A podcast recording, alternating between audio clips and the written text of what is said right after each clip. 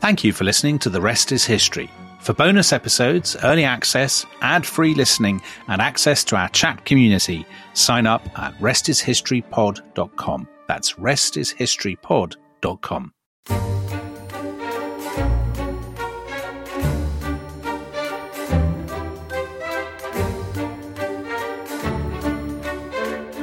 Hello, welcome to The Rest is History, and uh, we would like to go over to Crawford, Texas, where we are joined by a special guest. I- will answer the question. I looked the man in the eye. I found it to be very straightforward and trustworthy. Uh, we had a very good dialogue. I was able to um, get a sense of his soul. He's a man deeply committed to his country and the best interests of his country. Uh, and I appreciated so very much the frank dialogue. There was no kind of diplomatic chit chat trying to throw each other off balance. There was uh, a straightforward dialogue, and that's the beginning of a very constructive relationship. Um, I wouldn't have invited him to my ranch if I didn't trust him. That was my brilliant impression of George W. Bush. It wasn't actually. No, that was re- that really was George Bush. That was George. That was our first presidential guest, uh, and that was the occasion in 2001 of his first meeting with uh, President Vladimir Putin. In light of the current situation, um, we thought that it would be interesting to look at some of the historical context. We've already done an episode on the history of Ukraine, but we thought that it would be, you know, I mean, essentially everyone is asking, how did we get here? What is it that's yeah. prompted Putin to do what he's doing? Um, you know what what is the background? What what is there an explanation for it that can be discovered in in history i suppose and in his specifically in his biography? This is a field that you are much much more familiar with than i am but I, I guess i lived through it so a lot of it. Yeah. I think tom there's that apocryphal saying by napoleon isn't there that if you um, know the world if if you study the world when a man was 20 you, you know how his mind works. And um, Uh, Vladimir Putin, like any Russian of his generation, he's born in 1952, has lived through the most colossal, almost unimaginable political, economic, kind of social changes in the former Soviet Union and, and Russia. And if we, and it's only by understanding what's happened to him and his country, I think that you can actually get get into his into his well attempt to get into his head and to understand why Russia is now as it is. So now it's becoming you know, it appears to be becoming this pariah state, kind of shut off behind a new iron curtain of sanctions. How on earth has it got here? And that's what we're going to try and try and investigate. I mean, Dominic, you're of course it, has been an absolutely convulsive period of change, but there is also always the historians uh, question change or continuity, and you could say, I mean, people have been saying that actually not that much has changed. That the Soviet Union was a, a, a political system founded on lies, founded on a, a profound suspicion of the outside, uh, founded on an emphasis on military prowess over everything else. And you could say that Russia today is showing, you know, much the same. Is the air of that? Yeah, I don't. Normally, I'm a great determinist in this podcast, but I don't think that's really true. Actually, I think that misses um, you know, obviously Putin himself is a product of the Soviet system, which we'll go into in a second. But I think when you actually go through the period of change, you see that there were alternative paths that Russia could have taken, and and Russia isn't fated to be this sort of right um, violent, you know, nationalistic kind of hellhole that, that that so many people imagine. You know, what happened in the in the in the USSR in the 1980s and then in Russia in the 1990s. There are all kinds of contingencies and twists and and so on and there were alternative futures for Russia, as we will see.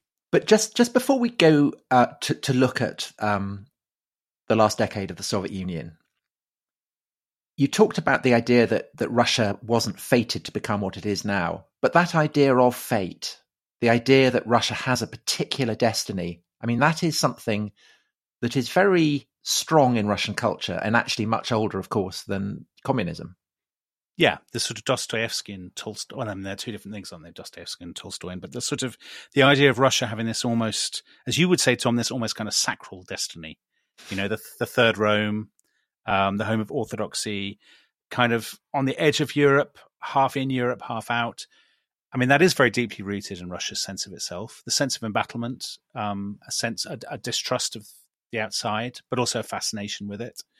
Um, so yes, all those things are are are there, but there is a sort of slightly stereotypical way we talk about Russia. So we always talk about, I mean, even George Bush did it there when he talked about knowing Putin's soul. soul. Yes. The idea of the Russians having a soul that you must understand that is incredibly deep and dark. I mean, nobody says that about, you know, um, uh, Belgium. Yeah, Belgium. no, nobody says that about Belgium. Maybe Bart van Loo, our previous guest, would say that. But also, I mean, pe- today, when you apply the word exceptionalism to countries, it's generally a, a pejorative so people are very sniffy about the idea that there might be British exceptionalism or French exceptionalism, or American, even though yeah. clearly, you know, I mean, they are all very exceptional countries.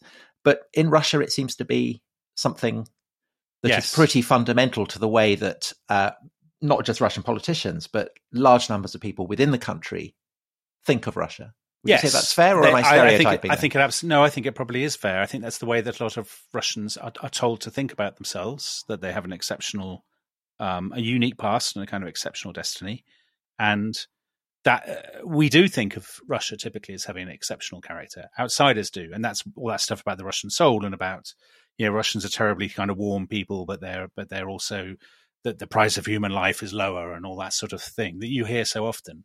Um, yes, so I think there is a kind of exceptionalism, both projected from the outside but also believed inside. I mean, it was expressed very unsettlingly by Putin, and I may be paraphrasing him here, and I, you know, this may be um, disinformation, but didn't he say something to the effect, talking with, with regard to nuclear weapons, that um, a, a, world without Russia wouldn't be a you know why should the why should the world exist if, if it exists without Russia. Russia. Yes, and not only has he said that, by the way, but um, his kind of mouthpieces on Russian state television have used exactly the same line.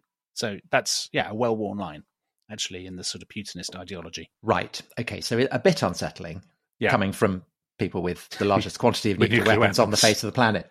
But um, something that, as we said, can be traced back to the Tsarist period, but obviously gets a particular refinement under communism, where what had been the Russian Empire becomes the Soviet Union. Yeah. And as the Soviet Union is one of two superpowers and sees itself charged with a, a historical destiny it is the midwife of world communism. That has sustained it throughout decades of transformation and upheaval. By the 70s, when Putin is coming of age, that sense of purpose and of destiny perhaps is starting to fade. Uh, it's the age yeah. of Brezhnev, a man with kind of insanely huge eyebrows and, and a kind of rigor mortis starts, yes. isn't it? I mean, they're all kind of basically dead. They are constantly getting colds, but yeah. keep them in their beds for five years. Uh, they wear nothing but overcoats. They wear things under the overcoats, Tom. Do they? I mean, I've never seen any evidence for that. um, yeah, you're right. So it's always Putin. snowing. So what's going so, on? So Putin is born in uh, Leningrad, St. Petersburg in 1952, and he's from a working class family. His parents work in a factory.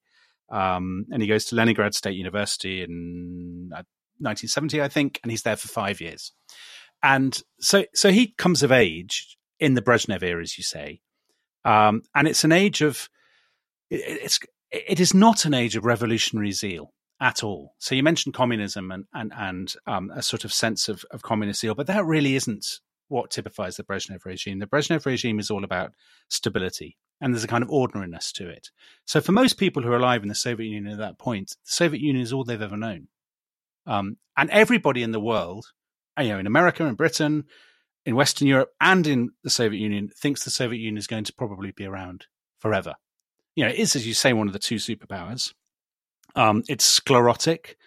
Uh, the economy is producing enough to keep people happy, so they're fed. They've actually got more consumer goods than ever before. Um, you know, Robert Service in his history of Russia says, uh, one, I think he uses the phrase, most Russian workers had never had it so good as they had it in the 1970s. So they've got fridges, they go on holiday, they're, you know, life's okay. But relatively, relatively, they've never had it. I mean, they've never had it so good, but relative to the capitalist West, of course, it's falling economically. Further. They're starting to fall behind. For, for and, and the, the prosperity, the apparent prosperity of the 70s is based on a fiction. So it's based on a sclerotic, com- incredibly complicated, top down um, sort of system, you know, the sort of parodies of sort of state planning and tractor statistics and all that stuff. They're all, they're all rooted in truth. but it's also rooted in high oil prices. So high world they're almost living a bit of a, a bit of an illusion because when the oil price falls in the 1980s, that's going to pull the rug out from the from the system. And Brezhnev, as you say, I mean, he's not Stalin. You know, he's nothing like Stalin. He's not. It's still a very autocratic system. It's one that represses dissidents and shoves them into psychiatric hospitals, but it doesn't kill lots of people. Um, so life kind of you know goes on. And for a young man like Putin, his ambition is to join the KGB. Um, supposedly he applies to join, and they say to him, "You don't apply. You know, we contact you." But they kind of make a note of him because they know that he's loyal and hardworking and all this sort of stuff. Um, so for him, he thinks he's going to be. He thinks he's joining the intelligence service of one of the, of, of of the actually the world's great power because the 1970s is a terrible decade for the kind of the United States. It's the decade of Nixon and Carter and Vietnam and this sort of introspection. And the Soviet Union, there's a sort of sense that the Soviet Union might even be winning the Cold War, burying them, burying them, as yes, as Khrushchev said to said to Nixon. So there's this sort of false false image I think that people have about their own society in the 70s, and there are some people at the top of the Soviet regime. So, in particular, the man who's going to succeed Brezhnev, who's a man called Yuri Andropov, who is the head of the KGB. There are some people who know that there are deep problems, that Russia has, you know, I say Russia, the Soviet Union has huge problems with alcoholism, with absenteeism, um, that its birth rate is is struggling, um, that you know high rates of corruption, all these kinds of things. Um, but Putin doesn't see this as a young man. I wouldn't have said. Well, two questions. First of all, Putin is he a committed communist as a young man, or is he a committed nationalist? What's the balance there? If you read sort of his semi-official biography, it says that he reads, you know, he enjoys reading Marxist-Leninist books when he's at he's at school. I mean, I think it's a bit like Christianity, Tom. Is it? You, it is in this oh. sense. In this sense, there's a difference between being a Christian in the second century AD and being a Christian in the 16th century when everybody's a Christian and you know mm. you're not a radical, you're not a rebel, you're not necessarily. Well, you might be in the 16th century. Yeah, but you might not be. You might not. You might be a good Christian, but none of those things. You might yeah. just be an apparatchik. And um, I think he's a communist in the sense that he's listened to everything he's been told, and that provides his framework. But I don't think he's a I don't think he burns with the zeal of social mm-hmm. justice or, or, with revolutionary enthusiasm. Okay. I don't I, actually, Tom. I don't think. I think a lot of the people who are running the show don't burn with revolutionary zeal. Okay, that was my other question. But uh, I think before I ask that, let's take a quick break. Support for this episode comes from the National Theatre. So, Tom, we are talking once again about the National Theatre's very own streaming platform, and it is called the National Theatre at Home.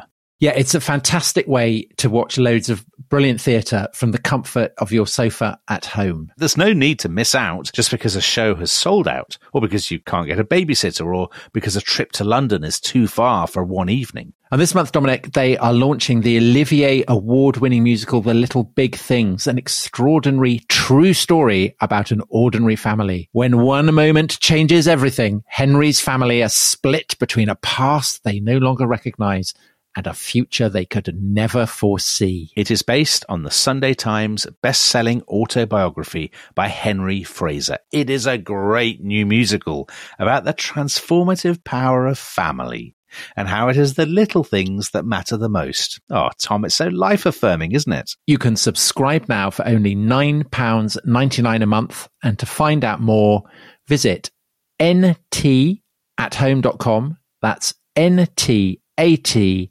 home.com. This episode is brought to you by BetterHelp. Bottling everything up is never a good idea. It can have terrible consequences. For instance, look at all the conflicts throughout history. I wonder how many of them could have been solved if they just talked things out. And Tom, I have a confession for our listeners. As you know, I've been really struggling with anxiety about the massive series that we've got coming on The Rest is History, all the prep we have to do for that series on the French Revolution, the First World War. I mean, it's all mounting up, isn't it? And when we talked it out, I felt so much better now that I got all those crippling anxieties and insecurities off my chest. If you want to talk, you can always talk to me. But if not, then I highly recommend therapy. It can help you learn positive coping skills and how to set boundaries. Therapy isn't just for those who've experienced major trauma. It empowers you, Dominic, to be the best version of yourself. If you want to give therapy a try, why not check out BetterHelp? It's entirely online, it's convenient and flexible, and it's really easy to get started. You just fill out a brief questionnaire and they'll match you with a licensed therapist. Get it off your chest with BetterHelp. Visit betterhelp.com slash rest is history today to get 10% off your first month. That's betterhelp, H-E-L-P dot com slash rest is history.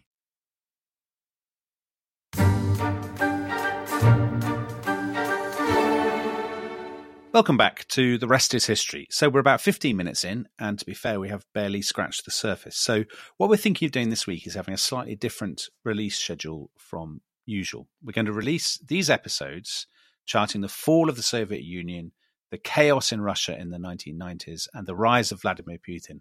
What, we're going to release these over the next three days. So, we're going to break them into slightly more digestible and accessible chunks because it's such a complicated and an important subject.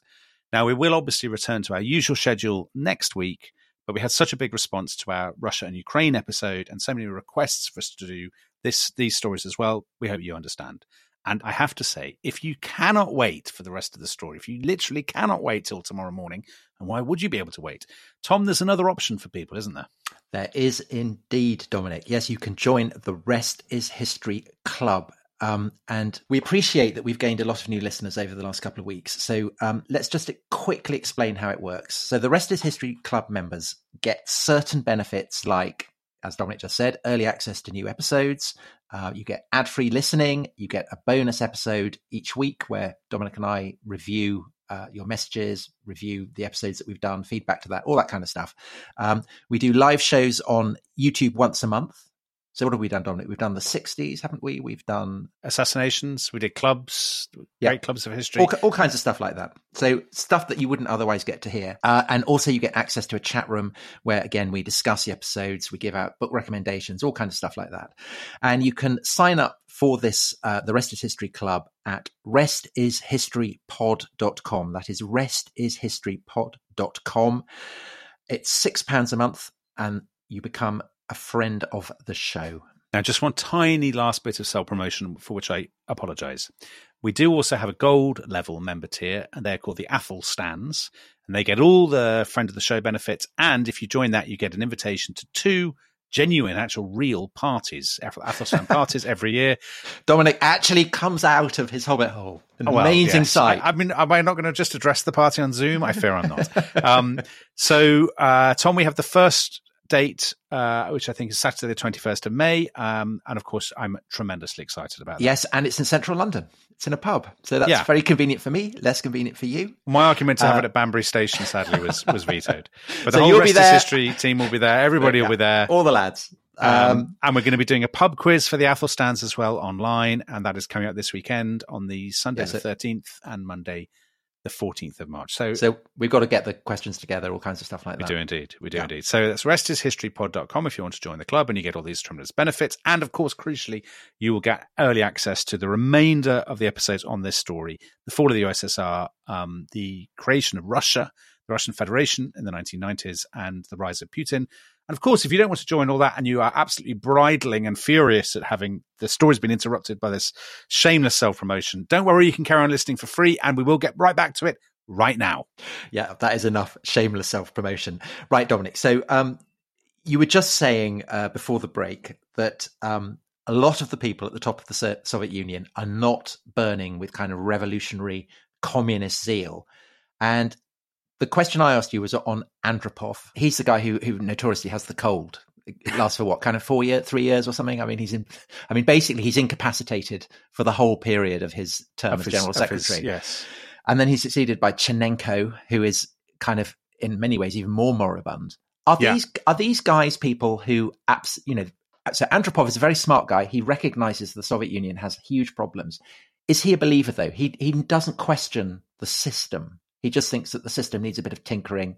You know, apply the spanner here, a bit of oil there, and it will tick along fine. Uh, he doesn't question the mission, I suppose, is what I would say. Um, so, I mean, Chernenko, he's a hack. He's just a party hack. Andropov is, is clever. He was the Soviet ambassador, I think, in um, Hungary during the Budapest uprising. So he he has taken from that a belief that you have to be you have to be strong. You know, you have to suppress dissent. You can't let things. But he also has taken a belief that um, you have to get in ahead. So, you know, you can't let yourself get in a situation where thousands of people are in the streets. You have to keep changing the system to make it yeah. work. Um, so I don't think Andropov is in. He's very severe. He's very strict. He's very anti-corruption, um, and he's clever. And he has read forbidden books, and he, as Soviets, sort of the, the top brass are allowed to do, they're expected to do to inform themselves. And he's surrounded himself with aides who are relatively free thinking. But he's still, I mean, everybody there believes in them that their model must triumph. And they believe they're in a global competition with this, with the United States. Absolutely. Yeah. And so he is, you know, said he was head of the KGB. He's general secretary during the kind of the coldest days of the, of the Cold War in the early 80s. Yes. So he he is the guy who's in charge when Reagan is lambasting the Soviet Union as evil, evil empire. empire. Yeah, and it's ninety nine red balloons and two tribes, which is very frightening, kind of by the way, for the Soviet leadership. They they think the Americans are going to attack them. Well, I mean, we did a podcast about this with Taylor Downing um, about nuclear war. They absolutely are, are, terrified that the Americans are going to attack them first.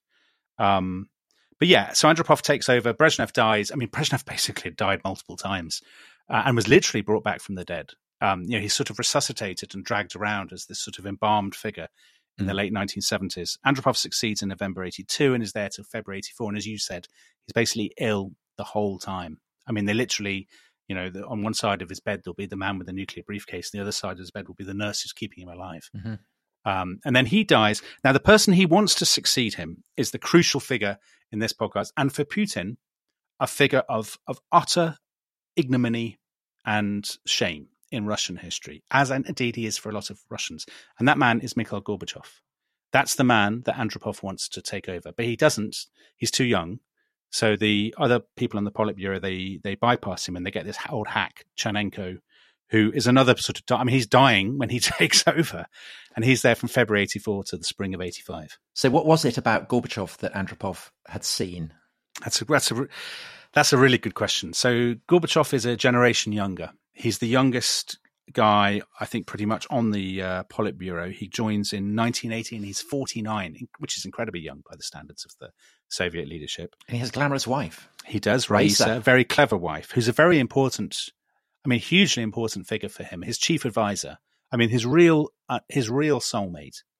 Um, so Gorbachev is from a place called Stavropol. He's from a little village called, what's it called? Privolnoye, I think it's called. Um, and he's from peasant stock.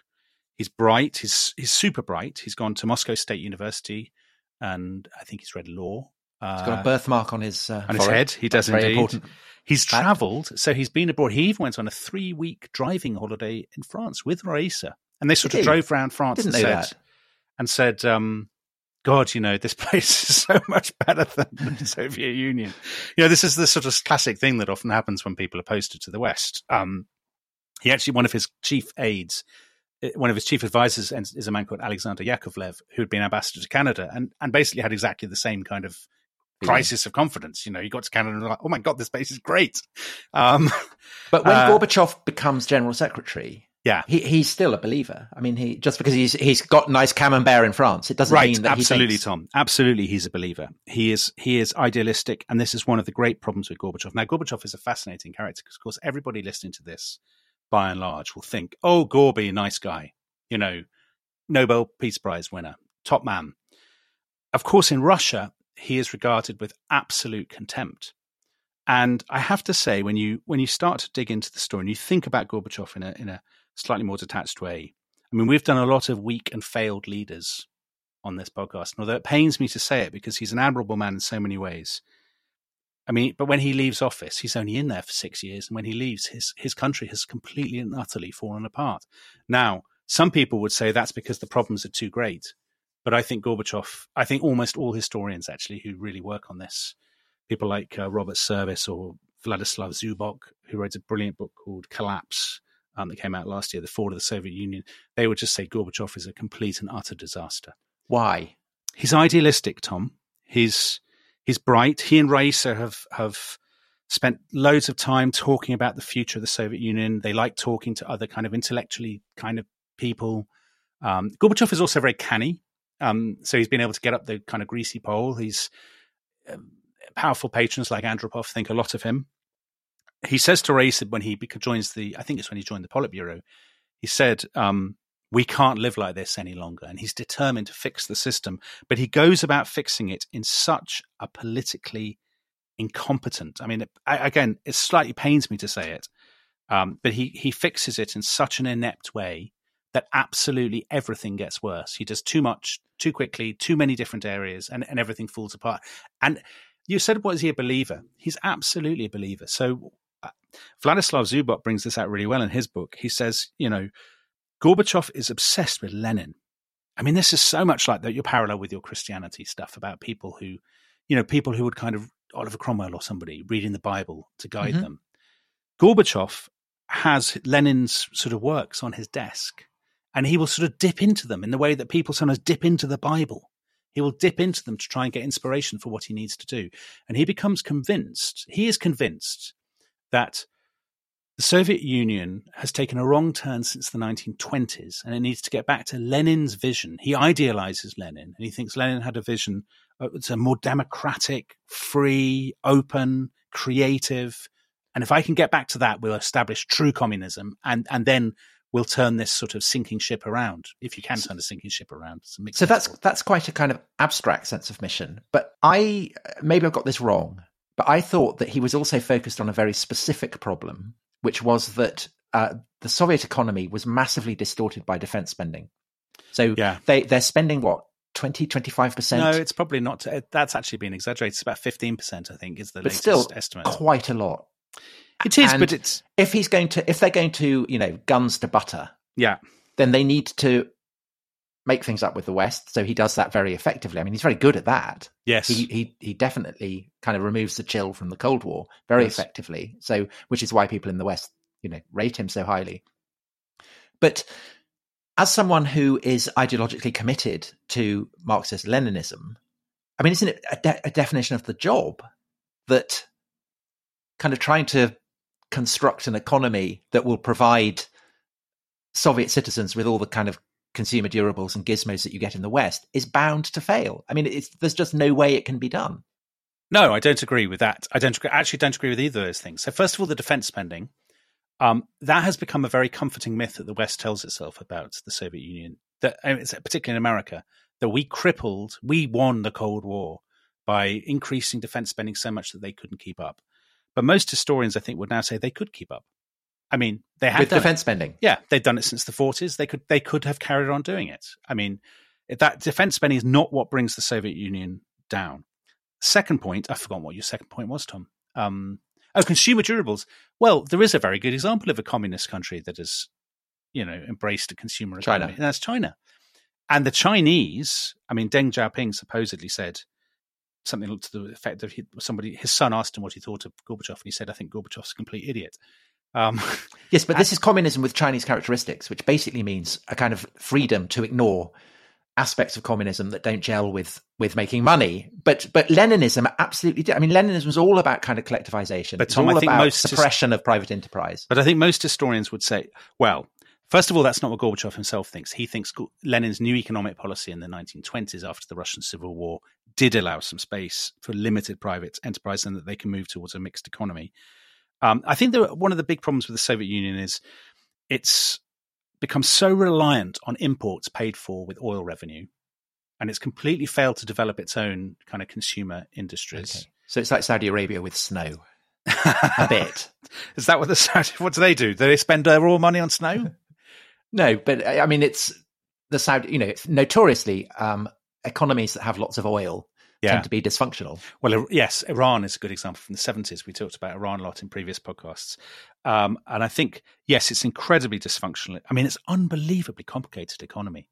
Uh, no one, I mean, when Gorbachev is given, they're, they're talking about this thing called the law of state enterprise, which is going to be this law that's going to allow a little bit of more freedom for factories to keep their money and to invest it and this sort of thing.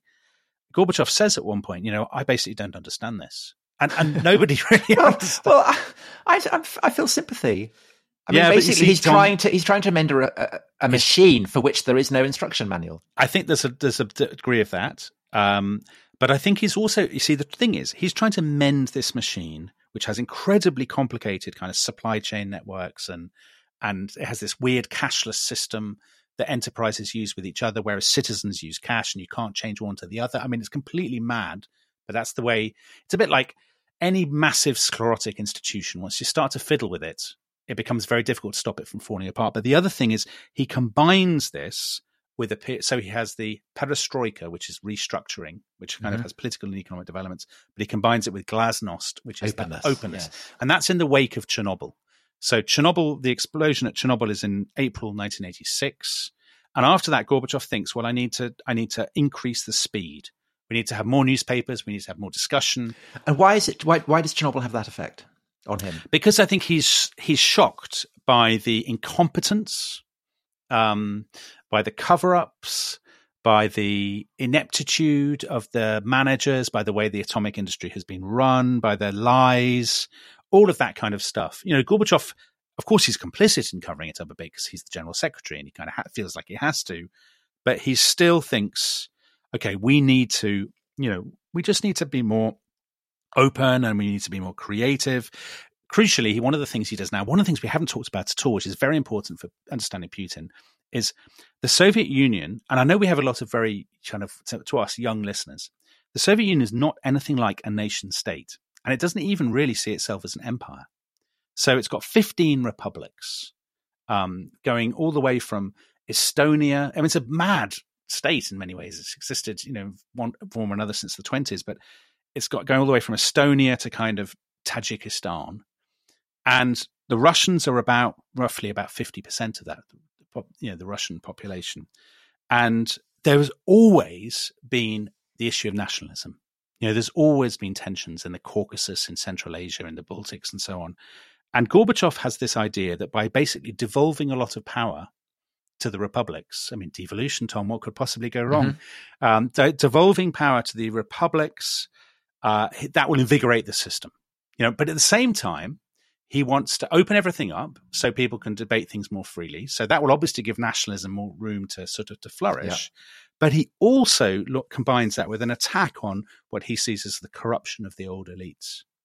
So the old elites are embattled. People are talking about new ideas, but they're also being given more power. The, the whole thing, it's a sort of, he, he creates unwittingly a kind of breeding ground for all these kind of nationalistic movements to thrive. And you see it as early as 1986. You see it in Kazakhstan and in the Baltics and in Ukraine, movements calling for new language rights and, you know, opposing power stations and all these kinds of things. So the seeds of trouble are there even after he's only been there a year.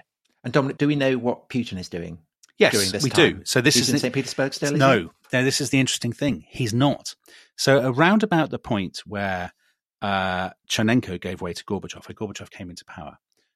Vladimir Putin has has been he's been working for the KGB since the late seventies, and he has now been posted to Dresden in East Germany. Oh, of course, he has. Yes, of course. So what he's doing, and he's yes. doing sort of slightly. It seems there are different stories. Some people say he's just compiling information about dissidents. Some people say actually he's trying to sort of forge links with the sort of remnants of the Red Army faction, the Baader Meinhof gang in West Germany. We don't know because, of course, it's secret. But what we know is he's watching all this from outside. So he has left a state that he thinks is powerful, you know, strong, respected in the world, high status. And he sees this guy ref- trying to reform it, to change things. And that's really important, I think, that Putin is watching it from outside and f- he's watching it, frankly, with horror. And he's in East Germany, which yeah. has a higher standard of living relative to the Soviet Union. It does indeed, yes. So he is alert to presumably some of the problems that the Soviet economy faces. Yes, I, I don't think you asked if Putin was a communist. Um, he's certainly not a communist now, and has not been since the fall of the USSR. But what he is is a believer in the Russian world, in the Russian yeah. sphere of influence, and I yeah. think that's what's going to trouble him as we get into the late eighties and early nineties. That that starts to fragment and fall apart. Well, I think that's enough for today. So that's the end of today's episode. Uh, please join us tomorrow to hear about when things really start imploding for Gorbachev in the late 80s and in due course for the Soviet Union itself. We will see you tomorrow.